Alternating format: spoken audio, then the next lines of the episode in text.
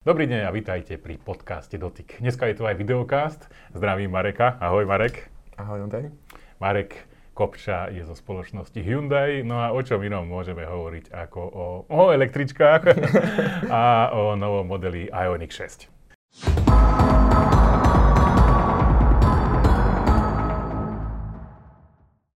Tak, Marek, Ioniq 5. To bola veľká vec, keď to prišlo. Ja si pamätám, keď sme to začali testovať, ako sme všetci na to pozerali. Mm, nový dizajn, no, nový dizajnový prvok, všetko iné. Najviac sa mi spáčili tie, to vnútorné vybavenie, krásne, nové, pekné. Ako sa vlastne darilo takémuto čisto elektrickému autu na slovenskom trhu? Ono nie, že darilo, ono sa stále darí. Okay. Hej, a pretože my sme v podstate predaj Ioniku 5 spustili a Ceník sme zverejnil niekedy v apríli minulého roka, ale prvé vozidlá sa tu reálne objavili až, až v auguste, v septembri. Mm-hmm. Práve ty si mal možnosť jazdiť v auguste tie auta, čiže tá nábehová krivka nejaká tam bola, darilo sa, alebo darí sa veľmi dobre. A nechcem povedať, že nad očakávania, lebo to by znamenalo, že by sme tomu modelu neverili, práve naopak, ale mm-hmm. predsa len Slovensko je troška iný trh. A, a nie je úplne naklonený k elektromobilite, v podstate tu neexistuje nejaká taká systematická podpora elektromobility ako v západných krajinách. A napriek tomu ten úspech Ioniku 5 zarezonoval nielen celoeurópsky, celosvetovo, ale aj, aj celoslovenský. A poviem konkrétne čísla, lebo to no, sú teraz dôležité veci. Tak uh, v roku 2021 uh, eh, sme predali 32 kusov, hej? ale už za prvých 6 mesiacov tohto roka to bolo ďalších 75 kusov, Pekne. čiže dokopy je to 107 mm. Ionikov 5, ktoré aktuálne jazdia na slovenských cestách a na Ioniq 5, na svoj Ioniq 5 čakajú ďalšie desiatky, desiatky zákazníkov. Takže naozaj ten predaj bez akejkoľvek štátnej podpory je, je vynikajúci a sme veľmi radi, že sa to takto podarilo a že, že to, čo my považujeme naozaj za revolučné, lebo to, ten automobil priniesol mnoho revolučných vecí, nielen na podmienky značky Hyundai, ale aj, aj celkovo, tak že to zafungovalo a funguje aj na Slovensku. No tá podpora štátna, systematická, to je ťažká vec, lebo vždycky to skončilo pri rýchlych prstoch. Aj tak to bolo len jednorázový taký nejaký impulzík. Osobne si myslím, že by to pre ľudí, ktorí kupujú elektrické autá, možno, že nemusela byť nejaká finančná podpora, ale keby, okrem toho, že mám zelenú značku, aj tu nebudem mať, lebo je s nimi veľký problém, Takže keď už mám tú zelenú značku, že by tí majiteľia mohli mať také výhody napríklad ako v Českej republike zadarmo, diálničná známka ale podľa môjho názoru by rozhodlo také, že môžem parkovať tam, kde sa bežne parkovať nedá. Alebo môžem ísť v pruhu pre, mm, doprav, pre mestskú hromadnú dopravu. Vtedy by podľa mňa tá skupina bola viacej oslovená. Ale to je taká širšia téma. Nie, ja s tým úplne súhlasím a predpokladám, že sa k tomu ešte dostaneme. A často sa hovorí, že o dotáciách, že to sú akoby peniaze z daňových, e, z daní od daňových ano. poplatníkov, ktorí sa dávajú bohatým ľuďom, aby si kúpili elektrické auta. Ale presne ako spomínaš, ak sa pozrieme len trošičku akože za hranice Slovenskej republiky, tak vidíme, že, že tá podpora elektromobility nie je len o finančnej podpore, akože dávam niekomu peniaze na nákup auta, ale je to naozaj premyslený ekosystém, a, ktorý m, istým spôsobom zvýhodňuje alebo motivuje ľudí a, elektromobilitu brať serióznejšie a je to naozaj od tých a, e, finančných mm. výhod, ktoré ale nie sú nevyhnutné, až po tie nefinančné výhody, možno také statusové výhody, ktoré nás v úvodzovkách nič nestoja, ale napriek tomu môžu prispieť k tomu, že sa na tú elektromobilitu bude pozerať možno troška mimo um, takých predsudkov, ktoré pramenia z neznalosti v mnohých prípadoch. Na Slovensku sa často hovorí, a je to čiastočne pravda, že zaostáva tá infraštruktúra, to znamená, keď chceš ísť trebárs na južnom Slovensku smerom na východ, tak vtedy spoznáš mesta, ktoré si predtým nepoznal, lebo zájdeš tam, kde sú nabíjačky, lebo musíš tam ísť. A ako je to vo vašom prípade, keď, aby som nemusel riešiť, že nemám zmluvu s takouto konkrétnou nabíjačkou, ale nabiť by som si chcel. Máte už na to riešenie? Máme na to riešenie. My sme v novembri minulého roka uviedli na trh službu, ktorá sa volá Charge My Hyundai. A je to v princípe služba určená pre vlastníkov nabíjateľných vozidiel Hyundai, čiže primárne elektrických vozidiel alebo plug-in hybridných vozidiel. Tá najväčšia výhoda hm, toho celého je, že vám stačí v podstate jedna karta a jedna aplikácia v mobile. Konto si založíte online, ako keď si zakladáte e-mail alebo hoci čo iné a hm, tam si manažujete celé tie balíky tejto služieb. Že niekedy uh, tá služba môže ponúknuť nabíjanie, ktoré nie je úplne najvýhodnejšie, ale čo je tá najväčšia mm-hmm. výhoda je tá, že ak chcete nabíjať najvýhodnejšie v sieti každého sprostredkovateľa prevádzkovateľa, tak musíte mať XY kont a kartu. Tak, tak. A toto je ten benefit, že vy tu máte naozaj Neriešim. jednu kartu. A neriešite, áno, áno. A zároveň tie ceny sú vopred komunikované, čiže to nie je, že na, niekto nabíja na blind v alebo na slepo. Uh, môžu to byť fixné ceny, uh, ktoré zákazník platí vždy a môžu to byť ceny, ktoré si overí priamo v mobilnej aplikácii v reálnom čase, čiže zákazník sa rozhodne bez ohľadu na to, či má službu alebo kartu toho jednotlivého mm-hmm. poskytovateľa. To, že to funguje, svedčí uh, aj teda to, že máme presné štatistiky, ktoré nám hovoria o tom, ako zákazníci tú službu využívajú. Jeden z najväčších benefitov, hlavne pre tých, ktorí cestujú nabíjateľnými autami do zahraničia, je uh, tzv. Ionity Pack, pretože Hyundai je spoluakcionárom siete vysokorýchlostných alebo ultra rýchlych nabíjacích, eh, nabíjacích bodov eh, Ionity. Máme tam špeciálny balíček Ionity, hlavne v západnej Európe, ktoré sú budované. Na Slovensku je jedna teda? Je jedna, ale dá sa vyskúšať. A, a tá jednak poskytuje napríklad modelu Ioniq 5 ten, ten najsilnejší, najsilnejší výkon, čiže to je, tam sa dá naozaj otestovať výkon toho vozidla a, a celkovo, ale zároveň uh, sú tam o mnoho výhodnejšie tarify. Takže um, to, že to zákazníci využívajú, vidíme práve v tom, že, že hlavne tí, ktorí cestujú do zahraničia, tú službu využívajú. Chodím tam e, testovať auta pri Senec, e, lebo je tam teda Ionity. A je to naozaj najsilnejšia nabíjačka, tak by som to povedal. Tá, tá prvá lastovička a, veríme, tak verím, že prídu, prídu ďalšie, lebo bol som na teda jej predstavení a teda tam ten pán, ktorý sa tváril, že on je teda zástupca tejto siete, tak mal veľké plány, tak uvidíme, že či k nemu dojde. No ale poďme k hlavnej téme Ioniq 6 bola predstavená 14. to bolo, myslím. 28. júna sme predstavili design. Design, áno. Hej, čiže tam už veľa vecí sa odhalilo. Áno, ako spomínaš, 14. No, bola akoby kompletné odhalenie tak. a tá svetová premiéra. No dobre, takže vy ste sa rozhodli tento raz ísť podľa mňa cestou takého fakt na prvý pohľad krásne vyzerajúceho auta. Veľmi efektné auto, športové auto. A je to možno, že trocha iné, ako som ja poznal, alebo ja som si vybral teda Hyundai, mám e, svoje vlastné vozidlo Tucson a musím mm. povedať, že stále som, aj keď 2016, stále som s ním spokojný a to mi prešlo cez ruky množstvo aut. Takže vy ste sa teraz rozhodli viacej pre tú efektnosť, ako mo- z môjho hľadiska pre tú praktičnosť. Je to tak? Alebo ma vyvedieš z omilu, že je to zároveň praktické auto? To nech posúdia diváci tohto podcastu budem nesúhlasiť. Nech sa ti páči. A, a preto, aby vznikla zaujímavá diskusia, ano. pretože ak sa bavíme o praktickosti vozidla, tak samozrejme pre každého užívateľa je praktické niečo iné. Hej. Niekto si kupuje auto s veľkým kufrom.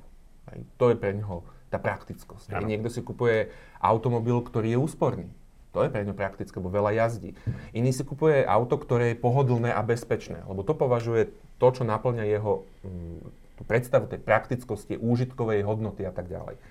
Ak si pozrieme na Ioniq 6, tak je to auto, ktoré ponúka rázvor 2950 mm, čiže bez 5 mm sú to 3 m. A dobre vieš, že Ioniq 5, ako naše najpriestrannejšie auto, má len o 5 mm dlhší rázvor, presne 3 m. Čo je mimochodom viac, ako je najväčšie štandardné spalovacie vozidlo, čo je Santa Fe. Hej? Takže tá praktickosť toho Ioniku 6 je v prvom rade uh, naozaj tým vnútorným priestorom. Bude veľký, to znamená asi pre posádku. Presne tak. Posádka je pre nás to najdôležitejšie aj pre toho vodiča. Ak sa bavíme o tej úžitkovej mm. hodnote a tej praktickosti, tak si povedzme jedno číslo, ktoré je v tomto celom veľmi dôležité, to je 0,21. Ale to bude aerodynamický odpor. Presne tak. To je to aerodynamický odpor. že to není teda objem batožinového Nie, priestoru. aj k tomu sa dostaneme. 0,21 aerodynamický koeficient alebo koeficient odporu nám hovorí o tom, že ide o jedno z najefektívnejších aut, ktoré aktuálne sériovo je vyrábané. Keď si to porovnáme len s Ionicom 5, tak ten má mm, 28,8 alebo 0,288 tak. A očakáva sa spotreba, ktorá bude potvrdená v testovaní pod 14 kWh za, za hodinu Čiže to sú, to sú parametre, ktoré hovoria o tom, že to vozidlo bude naozaj efektívne aj v zmysle dojazdu. Pri tej najsilnejšej batérii s pohonom iba zadných kolies a sa očakáva dojazd nad 600 km. Hej. Pekne. Ak sa bavíme o ďalšom aspekte praktickosti, ktoré môže byť e, braný do úvahy, tak je to samotné, samotný ten batožinový priestor. Tak toto nebolo komunikované oficiálne. No, ja som to dosť hľadal. Presne tak. Že koľko to je a nenašiel som nič. Ja ti pri tejto príležitosti prezradím Áno. ako prvému, že ako Ty si ho už bude. videl? naživo som ho nevidel, samozrejme videl som ho na videách a v predpremiérach, ale, ale kapacita batožinového priestoru bude na úrovni vyše 400 litrov. To po zložení za, operadí Samozrejme, v tom priestore, tak je to veľké. Čiže základný, základný objem batoženého priestoru bude okolo 400 litrov a plus podobne ako pri Ioniku 5 má to ten predný kufor, tzv. Frank, ktorý bude mať vyše 40 litrov. Čiže ten kombinovaný batožinový priestor bude na úrovni vyše 440 litrov. Takže takisto to nie je úplne uh, Dobre. malé číslo. Dobre. Keď budem testovať, tak zoberiem kufre teda cestovné a budem simulovať jazdu do Chorvátska a uvidíme, že či, či to tam naozaj vojde. No dobre, ďalší zaujímavý údaj, ktorý ste ale komunikovali, bolo 18. 18 minút nabíjanie. 18 minút nabíjania je 18 palcové disky koli. Ja som nevedel, kam to posunieš. 18 minút eh, nabíjania ďalší aspekt praktickosti, ktorý pri elektrických vozidlách je veľmi dôležitý, mm. lebo jedna z, tých, jedna z obav, ktorý ľudia majú, no. je akoby dlho nabíjanie. To je najčastejšia otázka. Je to tak. Čo stojí, aký je dojazd, koľko budem na nabíjačke. Môžeme sa o tom porozprávať o týchto jednotlivých aspektoch, ale čo týka toho ultrarýchleho nabíjania, je to dané uh, tým, že podobne ako Ioniq 5, alebo rovnako ako Ioniq 5, Ioniq 6 je postavený na tej elektrickej globálnej modulárnej platforme, mm-hmm. čiže tzv. EGMP. E, mm-hmm. A, a architektúra batériová architektúra umožňuje nabíjanie 400V, respektíve 800V. A práve to 800V umožňuje ultrarýchle nabíjanie, ktoré poznáme už z Ioniku 5, čiže pri optimálnych podmienkach je to nabíjanie z 10% do 80% tej veľkej batérie, Aha. ktorá je 77,4 kWh, tak to nabíjanie je na úrovni tých 18 minút. Mal si možnosť to testovať. Áno, dôležitá je aj tá nabíjačka, napríklad testovanie na Ionity práve pri tom Sensi Presne. v nejakých optimálnych podmienkach plus minus 20 stupňov, lebo všetky tie parametre, rovnako ako pri spalovacích autách, sú tak, merané tak. na základe nejakých kritérií, ktoré sú vopred stanovené pre všetky automobilky, tak ten výkon je naozaj fajn a, a v princípe za 5 minút si, si zákazník dokáže nabiť auto na, na 100 km. Na 100 km. No ale to vtedy, keď príde s tou 10% kapacitou. Áno, kedy je to najvýhodnejšie. Aby si to teda nabil vtedy, keď je to najlepšie, tak vtedy môžeš naozaj urobiť za 5 minút 100, e, na vzdialenosť 100 km. Áno, tam ten manažment, ten manažment, ten batérií, no tak ten manažment batérie je to, aj, aby chránil tú batériu, lebo o tom sa budeme baviť, možno o hm? nejaké degradácie a podobných hej. veciach. Takže uh, ten výkon uh, nie je stabilný a to je práve z toho dôvodu, že tam je tam nejaký ten, ten manažment nabíjania batérie, aby životnosť batérie vydržala čo najdlhšie. V končnom dôsledku tá pointa je tá, že, že Ioniq 5 a Ioniq 6 eh, je nabiteľný na staniciach eh, veľmi rýchlo, o mnoho viac ako akákoľvek skúsenosť, ktorá tu teraz bola, ak sa bavíme o Slovensku Hej. a bežne dostupných vozidlách. Keď sme testovali Ioniq 5, to sme boli tak kde pri Pezinku, mm. alebo tak, proste v takom krásnom prostredí a dalo sa tam nabiť na tej Ioniq, Ionity nabíjačke, len vtedy som mal úplne nabité auto, lebo tak si mi ho dal, takže som to nevedel vtedy vyskúšať, že 18 minút alebo nie. A teraz teda dá sa povedať, že pri 20 stupňoch Celzia splnenia všetkých podmienok. Tá Ionity nabíjačka, keď tam bude a bude mať teda, všetko bude v poriadku, tak naozaj nabijem na tých 18 minút na Slovensku? Bolo to testované a môžeme si pozrieť sú nejaké testy aj na, na internete a mnohí dosiahli výkon vyše 200 mm-hmm. pri nabíjaní toho vozidla. 200 kW. 200 kW. Mm-hmm. Tak navnadil si nás, lebo vyzerá to fakt dobre. Jednak ten dojazd aj a to auto vyzerá krásne, musím povedať, v tej, v tej farbe, alebo teda v tý, na tých obrázkoch, čo sme dostali, tak to vyzerá veľmi pekne. Kedy ho uvidíme reálne na Slovensku? Kedy príde Ja by som bol veľmi rád, aby sme, aby sme ako importer dovezli to vozidlo eh, čo najskôr. A treba povedať, že, že výroba Ioniku 6 pre Európu štartuje v novembri. Takže sa predpokladá, že prvé kusy, prvé vozidlá, ktoré sa dostanú do predaja, by mali byť v priebehu prvého kvartálu budúceho roka. Mm, radi by sme, aby sme toto auto otestovali s novinármi no. a s fanúšikmi a v tých úvodných mesiacoch budúceho roka a možno aj pri podmienkach typu mínusové teploty, aby sa znova ukázalo, no, a, to bude. že aký, aký bude vplyv a, a že to zase nie, nemusí byť vždy až také zlé, ako sa, ako sa hovorí. A kde sa vlastne vyrába Ioniq 6? Ioniq 6 rovnako ako Ioniq 5 sa vyrába v Koreji. Koreji. Mhm. No vtedy, keď sme boli na tej Ioniq 5, ja si pamätám, že tam bola ešte aj že si mal fotovoltaické články na streche a bol udávaný nejaký dojazd, ktorý môžeš pomocou slnka dosiahnuť, ale s tým, že sa hodnotila situácia v Koreji. Áno, presne tak, lebo tam, tam je to veľmi ovplyvniteľné tým, tým slnečným svitom a keďže to auto bolo vyvíjane a testované v Koreji, tam bola vždy taká hviezdička. Ako si spomínal, že závisí od jednotlivého trhu svetlosť alebo slnečnosť no, niekde na juhu Európy je vyššie ako v Norsku alebo niekde, takže... takže... No, no. No keď to porovnáme s cenou Ioniq 5, tak čo bude 6 stáť? Poď, no, to ti neprezadím. Poď. to ti samozrejme neprezadím a nie preto, že by som nechcel, ale preto, že to neviem, ešte úplne neviem. Uh-huh. A my by sme chceli zverejniť uh, ceník, slovenský ceník Ioniqu 6 ešte v priebehu leta. To no, znamená, že do konca augusta by mohlo byť známe slovenské ceny. No dobre, Marek, a ako sa ľudia, Slováci predovšetkým, alebo obyvateľia Slovenska, tak by som to povedal, stávajú k elektromobilite? Už sme tu hovorili o tom, že mm, tá systematická podpora nejak chýba, dostaneš zelenú značku. Tie autá elektrické mm, nie sú najlasnejšie, teda ak to není dácia. A jednoducho aj trocha bojuješ s tou infraštruktúrou, lebo stále sa len buduje, tak ako sa vlastne stávajú Slováci, obyvateľia Slovenska? Poviem jednu veľkú vec a to je tá, že tá realita je lepšie, ako sa zdá niekedy podľa komentárov na sociálnych mm. sieťach. Hej? To je, človek niekedy, aj tá politická situácia, všetko je, že všetko je zlé a ľudia sú nešťastní, ale zrazu, a, keď sa robia naozaj prieskumy a pýtame sa zákazníkov, potenciálnych zákazníkov, tak a, elektromobilita na Slovensku je vnímaná istou skupinou ľudí alebo istou percentou populácie ako kontroverzná a je a priori odmietaná. Hej? Je a priori odmietaná, zhruba 20 až 25% obyvateľstva nikdy v živote, benzín, diesel, navždy.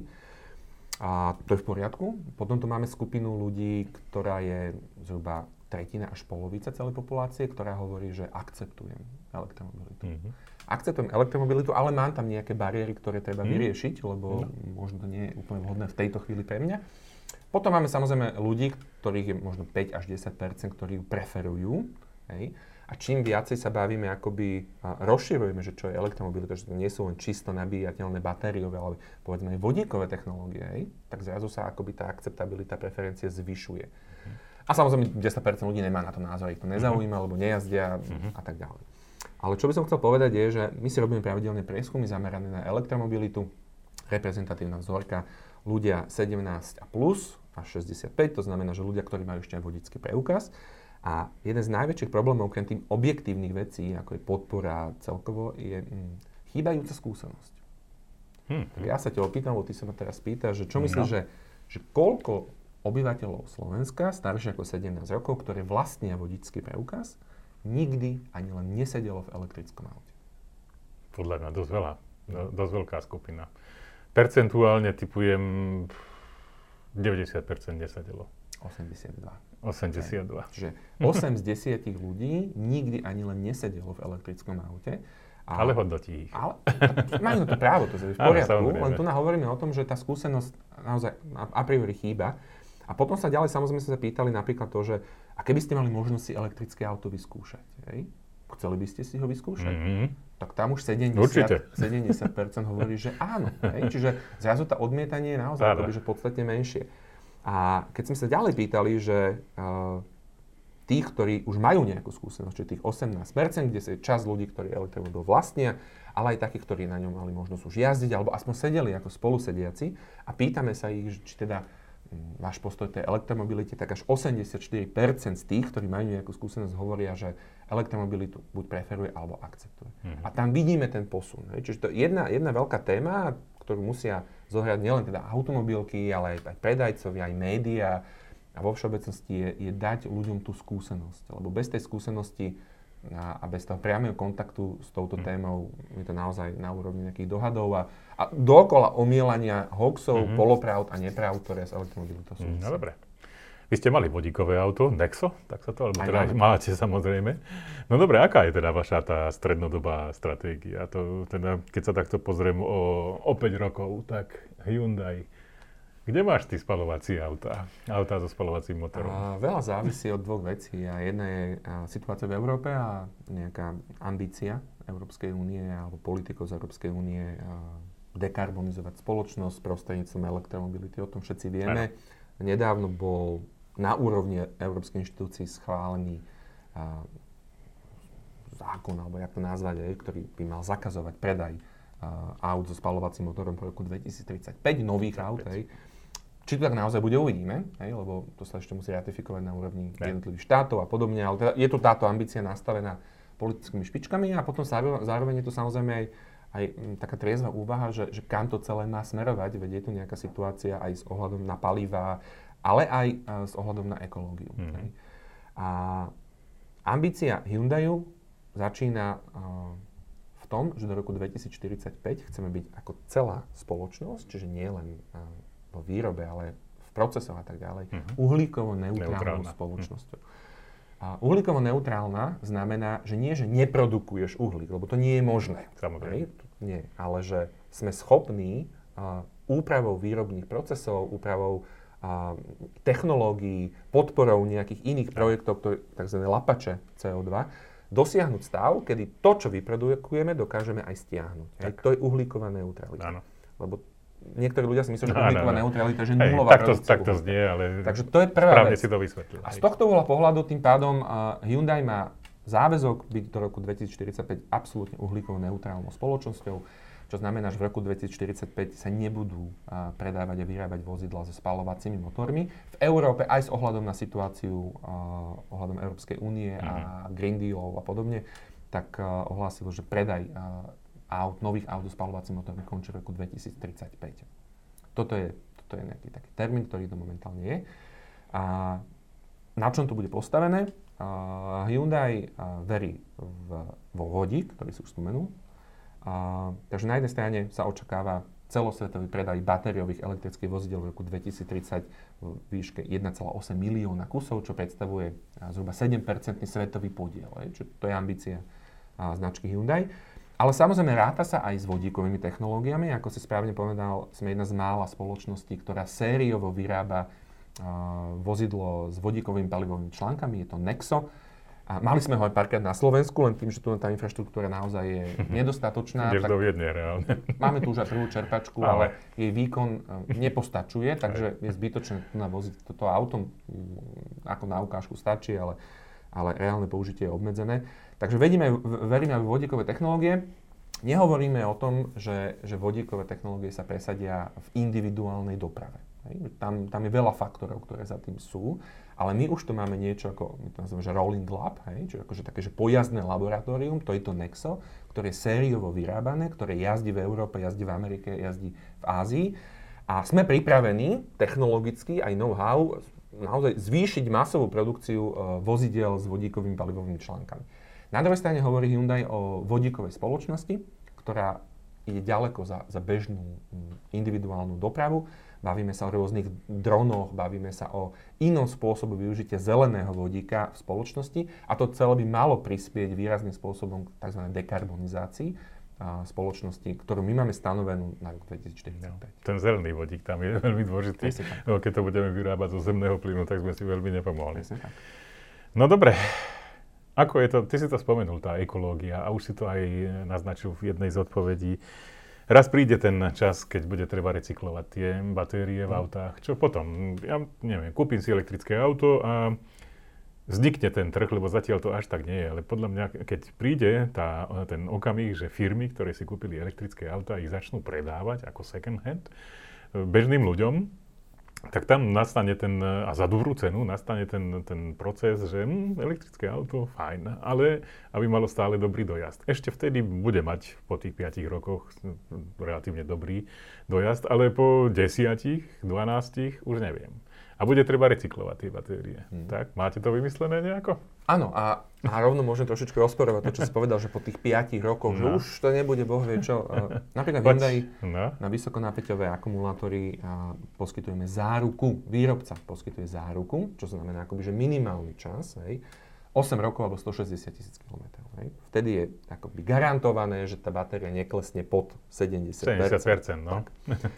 A teraz si povedzme realitu. Hej? Uh, Ioniq, uh, teraz nie ten nový, ale ten liftback, ktorý sme predávali do roku 2016, čo bolo prvé vozidlo na svete sériovo vyrábané, ktoré bolo vyrábané ako elektrické plug-in hybridné. Áno, to, fú, to bolo dávno, dávno. No, v roku 2016, 16, no. čiže uh-huh. istým spôsobom dávno z tohto uhla pohľadu a tie auta stále jazdia na ceste. Okay. A sú to elektrické vozidla alebo plug-in hybridné vozidla s batériou, ktorou sa predáva od roku 2016 a tak ďalej. Máme tu konu elektrickú, ktorú predávame už niekoľko rokov. A aj zo skúseností, ktoré my máme v rámci servisu, aj celosvetovo, ale aj na Slovensku by sme boli konkrétni, aj zo skúseností majiteľov, degradácia tejto batérie v tých autách je na úrovni zhruba 1% ročne. Mm-hmm. Čiže po 5 rokoch, napríklad na kone elektrik, degraduje batéria na 95% jej, jej plnej kapacity od, od novoty. Hej? Čiže to je jeden mm-hmm. dôležitý moment. Druhý dôležitý moment je ten, že Často, ak sa stane situácia, že je potrebné zasiahnuť do batérie, tak nie vždy, alebo možno málo kedy sa mení celá batéria, pretože batéria je poskladaná z modulov. Hej. Predstavme si akoby štandardné batérie tuškové, hej, ktoré máme naladované a keď sa ti niečo tam vybije, tak to znamená, že nemusíš meniť kompletnú sadu, tých 40 modulov, 20, ja. hej, ale vymeníš jeden modul. Hej. A výmena toho jedného modulu, to nie sú desiatky, ale ani tisícky eur, hej, mm-hmm. treba povedať. Čiže to je druhý aspekt toho celého. A tretia vec, eh, že ako teda recyklovať tie batérie a podobne. Dobre vieme, že toto, čo máš na stole, je mobil, smartfón, ktorý obsahuje nejakú batériu. Hej? A tá batéria je lion batéria alebo litiová batéria. A, a tieto batérie sa nachádzajú v množstve spotrebičov, od smartfónov, notebookov, počítačov. Oni tu s nami sú už niekoľko rokov, veď od, odkedy máme mobily, od 90. rokov. Hej? No. A, takže to nie je nová téma, len no. s príchodom elektromobilov sa to nejakým spôsobom viacej začalo eh, otvárať. Takže Teraz tá otázka, ako eh, recyklovať. V prvom rade, uh, životnosť elektrickej batérie alebo batérie v elektromobile nie je obmedzená tou zárukou. Hej. Rovnako keď si kúpiš televízor, kde máš záruku 2 roky, neznamená, že po 2 rokov vypne a zahadzuješ. Ne? Uh, o degradácii sme si hovorili, hovoríme o praktickej skúsenosti. Mimochodom, hybridné vozidlá, čiže nenabíjateľné, ktoré majú uh, batérie menšieho rozsahu, ale stále batérie, ktoré poháňajú vozidlo, tu jazdia 25 rokov a nemám pocit, že by tie autá a tie batérie sa niekde kopili. Hej. No. Čiže m, bavíme sa o životnom cykle batérie a tá batéria má svoj životný cyklus, ktorý ak je nedostatočný pre elektrické vozidlo, čiže povedzme klesne po tých 70%, tak stále je dostatočne silná, ponúka dostatočne silnú kapacitu, aby bola batéria využiteľná ako nejaký záložný alebo sekundárny zdroj energie serverovní, ale v domácnosti, mm-hmm. alebo v domácnostiach. UPSK. Hej, takže to je jedna, čiže batérie sa nevyhadzujú. A potom je tu, panuje tu taký mýtus, že, že tie batérie sa nedajú recyklovať. Tak ja by som spýtal, že ako sa recyklujú batérie z tých smartfónov, ktoré máme všetci. No oni sa recyklujú. Recyklujú hej? sa. Ale presne ako si spomenul, a, trh reaguje na dopyt. Hej? A čím je vyšší dopyt, tým je vyššia aj ponuka. Už v súčasnosti existujú spoločnosti, ktoré sa recykláciou zaoberajú. Dokonca na Slovensku. Aj dokonca na Slovensku. Veľká recyklačná napríklad továrne v Polsku. A čiže ten biznis sa, sa rozbieha a samozrejme, že ak sa m, mm, dostane na trh dostatočný tzv. kritická masa, keď to začne byť zaujímavé pre týchto recyklátorov, tak to bude drasticky stúpať. Automobilky tiež nespia na Vavrínoch alebo nenechávajú to len tak. Uh-huh. Uh, môžem povedať, že Hyundai uh, má spoluprácu s SK Innovation, čo je spoločnosť, ktorá nám vyrába, jedna z dvoch, ktorá nám vyrába batérie. Uh, viem, že v Koreji sa teraz podpisoval veľký veľká memorandum alebo spolupráca medzi kľúčovými značkami ako, ako Hyundai, LG, Samsung, SK Innovation. Hej, že tam už vzniká jedna veľká vec, ale aj iné automobilky vyvíjajú a, m, spoločnosti alebo teda funkcionalitu na recykláciu batérií. A, takže to je ďalšie, čo odpovede. No a, a v neposlednom rade tie batérie sa recyklovať dajú. Hej, tam a, nie na 100%, mm-hmm. stále je priestor na zlepšenie určite. Mm-hmm ale je tam mechanické, mechanická recyklácia, to je napríklad nejaký ten obal, tie plasty a tak ďalej. A potom je recyklácia tých vzácnych kovov, ktorá sa dnes už deje na úrovni viac ako 90 z tej batérie znova využiteľných pre výrobu ďalších výrobných produktov a tak ďalej. Samozrejme, presne to o tom. Čím väčší bude dopyt, tým väčšia bude ponuka. Technológie na to existujú a, a v tomto prípade sa vôbec netreba obávať, si myslím. Mimochodom, aj samotná Európska únia pripravuje uh-huh. už legislatívu, čiže nie je to na zelenej lúke, existuje nejaká smernica o, o batériách, akumulátoroch a použitých a akumulátoroch batériách, ktorá už stanovuje nejaké kritéria, momentálne sa pracuje na tom, mhm. aby sa to ďalej upresňovalo. Takže Takže je to mm, štandardný životný cyklus, ktorý prichádza a recyklácia batérií. Hm. Poďme ešte na takú praktickú vec, lebo teraz si chcem kúpiť auto, elektrické auto a viem, že ísť napríklad kde si na juh e, Európy, mm. juhovýchod Európy, že môže byť celkom zaujímavý problém, že tam neviem, aká je tá infraštruktúra v Bulharsku, alebo v Rumunsku, alebo v, v Albánsku, netuším. Takže by som si chcel, keď som si kúpil už elektrické auto a tu jazdím proste v rámci mesta a nejaké medzimestské vzdialenosti, som happy a chcem ísť na dovolenku, vy mi pomôžete nejako, že, že dostanem za nejakú výhodnejšiu cenu od vás zapožičané normálne auto so spalovacím motorom a vrátim sa o pár rokov späť? Nie. My nie sme e, poskytovateľ požič, požičovne automobilov, a, takže toto Nerobíte také niečo? Nie, máme samozrejme spolupráce s požičovňami, ktoré si akoby nakupujú naše vozidlá, ale ale tie obavy, ktoré si tu teda mm-hmm. vyjadril, zase nie sú úplne uh, až také hrozivé. Nie, no ale môže to byť také, že... Áno, uh, takto. Vieš, s rodinou, keď začnem čakať na nabíjačke 12 hodín, je niečo iné, ako keď tam čakám sám.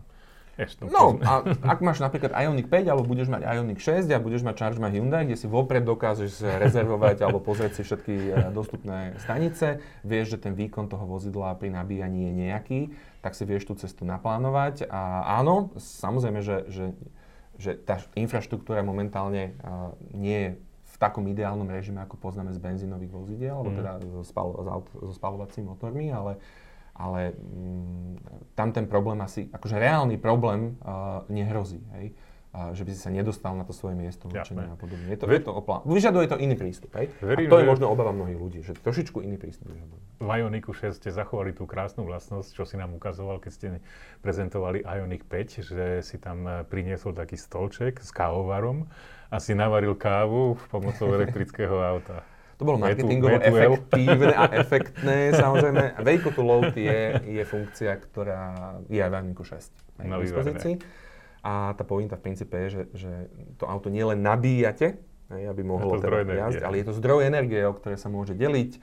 A celkom solidný výkon, inak veď ten, ten kávovar... 16 A, či koľko tam bolo, no proste dosť vysoký výkon. Áno, to, áno. to vyzeralo na kosačku. Že áno, áno, boli testy, ktoré dokonca s tým napájali nielen teda aj kosačku, ale aj motorovú pílu a podobne, že, že je to príjemná záležitosť a, a a opäť jeden z takých mýtov je, že, že dobrá, čo budeš robiť s elektrickým autom, keď proste zastavíš niekde v kolóne nekonečnej, tak uh, tam vieš povedať, že aká je asi spotreba tej elektrickej energie, keď auto stojí a iba, mhm. iba robí klimatizáciu. Hej. Je to minimálne, hej, takže uh, táto služba Vehicle to Load uh, je inak veľmi teda praktická a, a, a veľmi obľúbená. Hmm. Hej, no. Pri zákazníku Ioniq 5 uh, naozaj toto zabudovalo. Dobre.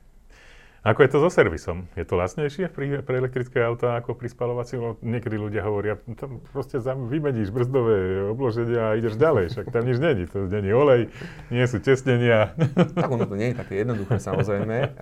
Všetko, čo zjednodušuje, má v sebe riziko nejakých takých háčikov, zákutí, ale v tomto prípade áno. Elektrické vozidlo je konštrukčne jednoduchšie. Hej? A bavíme sa o konštrukčnej jednoduchosti napríklad už o samotnom elektrickom elektromotore, ktorý má menej komponentov ako mm-hmm. štandardný spalovací motor. Na druhej strane, ako si spomínal, áno, nie je tam olej, to znamená, že nie je tam olejový filter, vzduchový filter mm. a tak ďalej a tak mhm. ďalej. Uh, samozrejme, aj elektrické auto je v prvom rade auto. Hej? A to, ako opotrebovávaš auto a aký servis vyžaduješ, závisí v prvom rade o tom, ako na ňom jazdíš. Mm-hmm. Môžem ti dať dva úplne totožné Tucsony, ako máš ty doma a budeš na ňom jazdiť ty a bude na ňom jazdiť nejaký iný človek a ten, ten jazdný štýl, ktorý má, bude výrazne vplývať na opotrebovávanie komponentov. Ak ty jazdíš normálnym spôsobom v klídečku a staráš sa o to vozidlo a tak ďalej, tak budeš mať úplne inú, uh, iné náklady na servis toho vozidla ako človek, ktorý s tým jazdí bláznivo po diálnici, krížom, krážom a tak ďalej. Čiže to je dôležitá vec. Uh, Hovorí sa to, že uh, jeden z takých výhodov elektromobilu, taká tá, taká tá pocitová je takéto zrýchlenie, ktoré je mm, kontinuálne. No. Od nulových otáčok. Áno. Maximálny krútiaci moment, ide. Maximálny krútiaci moment, čo môže mať samozrejme vplyv aj na, aj na súčasti do vozidla, napríklad na brzdy. brzdy. A na jednej strane sa hovorí, že dobre, ale ak to tak rýchlo zrýchluje, no tak tie brzdy trpia viacej. Ako logická úvaha, hej? No. Musíš rýchlejšie brzdiť. Ale no. na druhej strane nie je to pravda, lebo tam je taký skrytý paradox, pretože elektrické autá čo robia? Rekuperujú. Rekuperujú. Čiže tam sa tá brzdná energia úplne inak spracúva a dokonca náklady na, na ten brzdový systém pri elektrickom vozidle napriek tej dynamike, ktoré ponúka, sú nižšie a tak ďalej. No ako, ako to popisuješ, tak ono by mohlo dokonca dojsť k tomu, že teda tá cena, lebo zatiaľ elektrické auto je, ako som povedal, trocha drahšie ako auto s spalovacím Je drahšie, motorom. samozrejme. Že sa môžu tie ceny vyrovnať? Mm, takto. Uh, ak bereme do úvahy celkové náklady na to vozidlo, lebo Mhm. na, za, na začiatku dáš nejakú vstupnú cenu, za ktoré to vozidlo kúpiš, ktorá pri elektrických vozidlách je vyššia je objektívne vyššia práve Ale hlavne kvôli... kvôli batérií. Áno, samozrejme, Mhm. tá batéria je drahá. Jasné. A potom máme akoby náklady spojené s údržbou toho vozidla, s tým servisom. Hej? To je druhý, druhý faktor. No a tretie je samozrejme mm, tie paliva alebo tie pohodné hmoty. A ke, treba sa na to pozrieť z tohto holistického hľadiska, lebo ty to auto používaš. A v tomto prípade, keď si povieme, že áno, že ten servis zase on nie je akože super lacný, to, si, to je tiež akoby taký mýtus, že tým, že je to jednoduché, nič tam nemá, žiadne palivové filtre alebo olejové, že to je super lacné. Nie je to pravda, samozrejme, veď to auto potrebuje svoj štandardný servis. Napríklad v našich vozidlách kvôli bezpečnosti máme chladiacu tekutinu, ktorá zabezpečuje maximálnu bezpečnosť toho vozidla. Tá sa tiež musí meniť v nejakom intervale, myslím, že 45 tisíc km, čiže tiež nejaký náklad. A, áno, pneumatiky môžu viacej trpieť, keď niekto s tým divoko jazdí, ale to je bez ohľadu na pohon a tak ďalej. Dostávame sa potom ale k tej téme a, tej, tej užívateľskej nákladovosti a to je to, že keď si pozrieme, ako sa vyvíjajú ceny pohonných hmôt Hm. a ako sa vyvíja cena elektriny, povie sa, že, že dobre, ale elektrina takisto rastie, áno. Ale nie Ale- tak vysoko. Ale tá perspektíva, lebo teraz sa pozrieme na perspektívu, auto si nekupujeme na rok, na dva, na 10, možno 15 rokov a tá perspektíva je v princípe logicky odôvodniteľná, že elektrínu si a, dokážeme vyrobiť. Hej? Z jadra, z uhlia, z fotovoltaiky, zo všetkého. Ale ropu nie. Hej? A súčasná geopolitická situácia len akoby zvýraznila to riziko, riziko závislosti na, na tretich krajinách alebo krajinách a mimo, mimo Európy. Takže v tomto prípade mm, asi je prezieravé mm, rozmýšľať na viac ako na rok, dva dopredu. no. No dobre. Ako som už tu povedal, ja mám teda toho Tucsona 2016 a stále hovorím, že keby som sa ešte raz rozhodoval v roku 2016, tak by som si určite kúpil to auto, hlavne za tú cenu, ktorá bola vtedy, v tej dobe. No, neskôr ste sa teda posunuli tak viacej už k tým eh, Ačkovým brandom. Ale dobre, ktoré auto je teda najpredávanejšie? Keď sa na, na to pozrieme tak vo všeobecnosti. Čo, je, čo bol taký gól, že toto je presne to auto, No, čo ten? Tucson aj 30 Tucson. samozrejme. Aj 30 A Že ma to neprekvapuje. No, i30 je, je dnes, a, čiže po skončení prvého pol roka tohto roka, najpredávanejším autom na Slovensku. Hej. Najpredávanejšie. Najpre, úplne najpredávanejší model na Slovensku za prvý pol rok tohto roka je i30. Hm. Hyundai i30. No. Čiže to svedčí o tom, že to auto funguje a z viacerých dôvodov a dobrý pomer cena výkon, design, a rôzne verzie od, od štýlového fastbacku s veľmi pekným zadkom, to bežný hatchback a cez, cez praktické komby. Môžeme tam zarátať istým spôsobom aj tie N-verzie. No, hej. to som sa chcel Wow. opýtať, lebo do toho ste išli hodne, do No. NK. To je, to je, podľa mňa to, To je také, mm, taký katalizátor toho, taký ten, to dáva to korenie tomu, to, Určite, to je, to je zase akože široko ďaleko najpredávanejší tzv. hot hatch na Hot hatch, Slovensku. hej. Ale široko ďaleko, viete, ono si hovorí, že dobre, to koľko ste ich predali? No tak napríklad ten najsilnejší rok, čo sme mali, bolo to 80 kusov, myslím. Mhm. A dneska v desiatkách ročne, to sú naozaj akoby také veci, že to si kupujú tí fanúšikovia, ale, ale v tom segmente tých hot hatchov, hej, my kontrolujeme 60% Mhm, všetkých tak. predajov na Slovensku. Takže tá dominancia, že všetky značky dokop predajú menej ako my Mhm. z i30N alebo Mhm. i21 a podobne. Budete mať NK verziu aj Ioniq 6?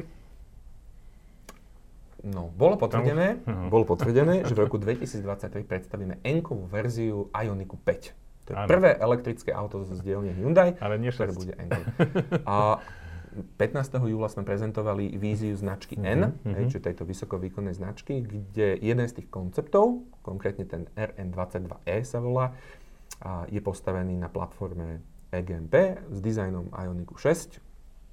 Ja si myslím, že by bol hriech nespraviť za Ioniku 6 N. Mm, no dobre. Hovorí Marek Kopča zo spoločnosti Hyundai Motor. Ďakujem ti pekne, že si prišiel Ďakujem pekne za do nášho podcastu a že sme sa tak pekne porozprávali o tom, ako je to s elektromobilitou, ako je to s vodíkom, ako je to s enkami, ako je to s cenou, si nám nepovedal, ale povieš, keď príde Keď čas. príde správny čas. Ďakujem pekne za sledovanie tohto podcastu a videa. Majte sa pekne. Ahojte. Ďakujem. Dovidenia. Dovidenia.